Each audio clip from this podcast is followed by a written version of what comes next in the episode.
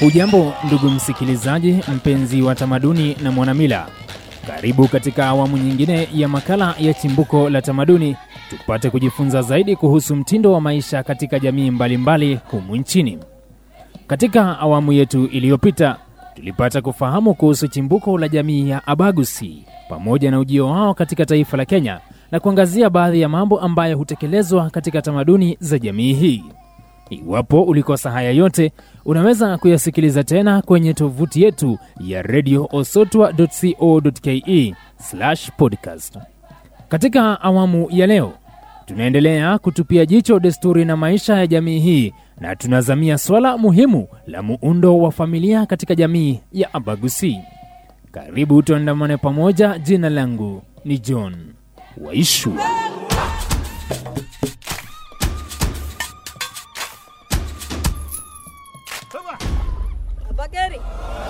Kama tu nyingi ya mila na desturi za Kiafrika, familia ilichukuliwa kama kiungo muhimu zaidi katika tamaduni na jamii za Abagusi kuanzia miaka ya kale. Mwongozo wa desturi za Abagusi uliheshimu sana familia kama kituo cha muhimu zaidi katika jamii, huku wanaume wakiwa na uwezo wa kuoa zaidi ya mke mmoja.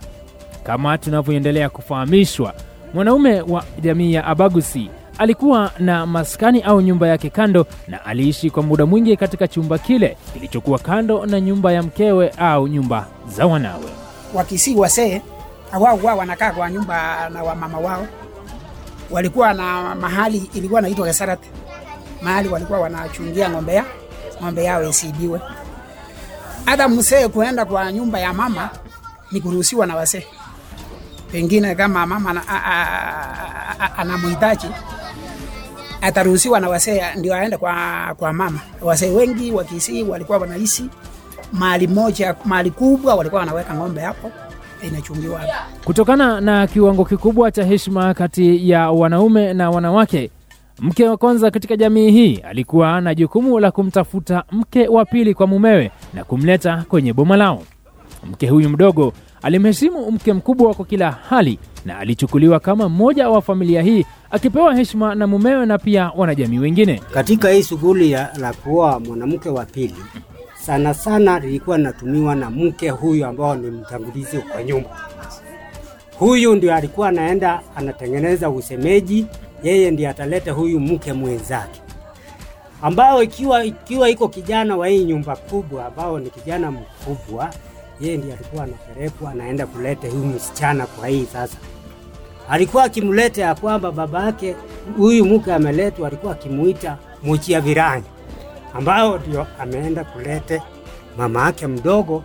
Ana, ana, alikuwa akimheshimu sana kama mzee wake wa pili, juu yeye ndiye alimkabidhi akimtoa huko, juu alikuwa akimtumia kama kijana. Yeye ndiye anasindikiza hii wazee na yeye ndiye analeta sasa huyu kijana wa nyumba kubwa, ndio alikuwa akitumika na, na nani na, na baba yake lakini mtafuta huyo bibi ndiye akubali ni mama wa kwanza. Hai, haikuwa haikuwa limit ya kuoa, haikuwa limit ya kuoa. Ungeoa mabibi wengi kulingana na uwezo wako na kulingana na upangilio, na huo upangilio ulikuwa ya kwamba ni hivyo ndio unaenda. Hao waliotangulia ndio wanaleta mke mwenzao, eh, sio mzee unatafuta tu ulete. Hapana. Lakini je, ni kitu kipi kilichangia kwa mwanaume kutaka kumwoa mke zaidi ya mmoja? Na je, kulikuwa na umuhimu upi wa kuwa na mke zaidi ya mmoja? Ilikuwa ina, inaonyesha nini kuwa na zaidi ya mke mmoja, ama mtu angeridhika tu kuwa na mke mmoja na atosheke hivyo? ange angeritika kukuwa na mke mmoja kulingana naye hiyo hiyo nyakati mkizia alikuwa na mali pia ilikuwa hiko ng'ombe ziko na, na boma ziko. Alikuwa akiona ulegefu ya kwamba huyu mke mmoja hawezani na hii na hii mali yangu. Na ambao wanajadiliana na huyu huyu tu mke wa nyumba ya kwamba situongeze mwingine. Na hata kuna wakati ilikuwa ya kwamba mke huyu mkubwa anaweza amua ya kwamba pana mzee pale kunaumia sana, tulete lete mke mwenzangu au mke mwenza ili tusaidiane na yeye pale.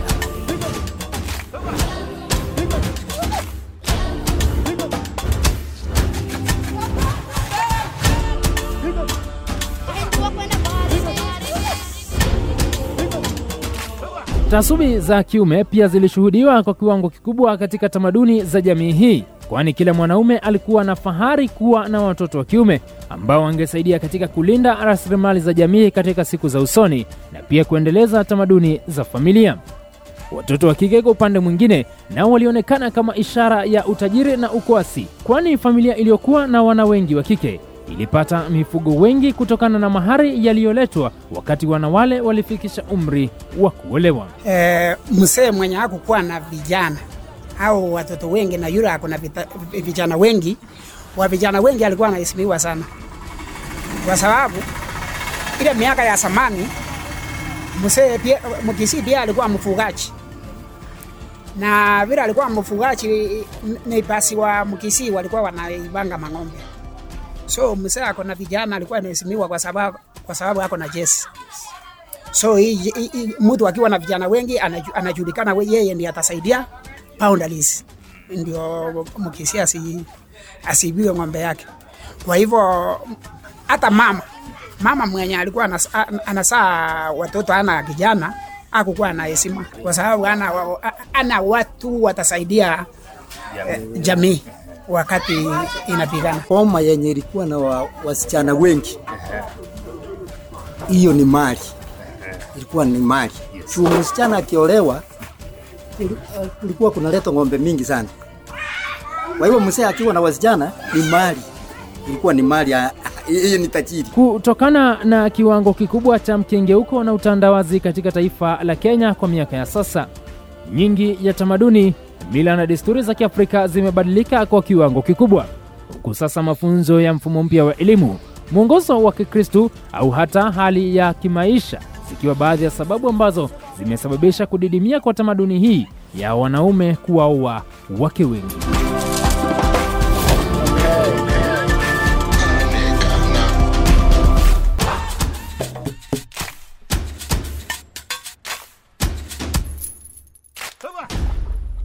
Kufikia hapo, ndugu msikilizaji, naomba kutia kikomo kwenye makala haya siku ya leo, kwani hata tamu ikizidi sana hugeuka chungu.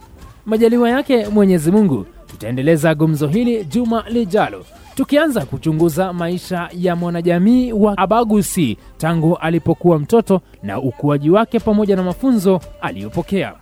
Tupatane siku ya Alhamisi juma lijalo katika awamu ifuatayo ya makala ya Chimbuko la Tamaduni. Tuendelee kujifunza mengi na tuelewe zaidi kuhusu tamaduni zetu.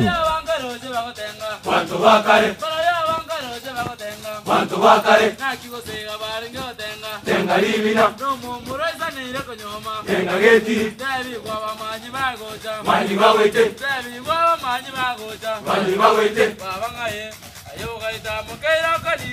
Aye Aye Makala haya yametayarishwa, kuhaririwa na kusimuliwa na Mijono Ishua na kupeperushwa hewani moja kwa moja kupitia idhaa ya redio Sotwa.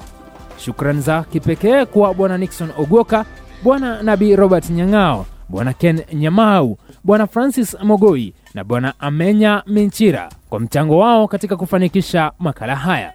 Kwa niaba ya wahusika wengine wote waliosaidia kwa njia moja au nyingine, nasema kwa heri ya kuonana.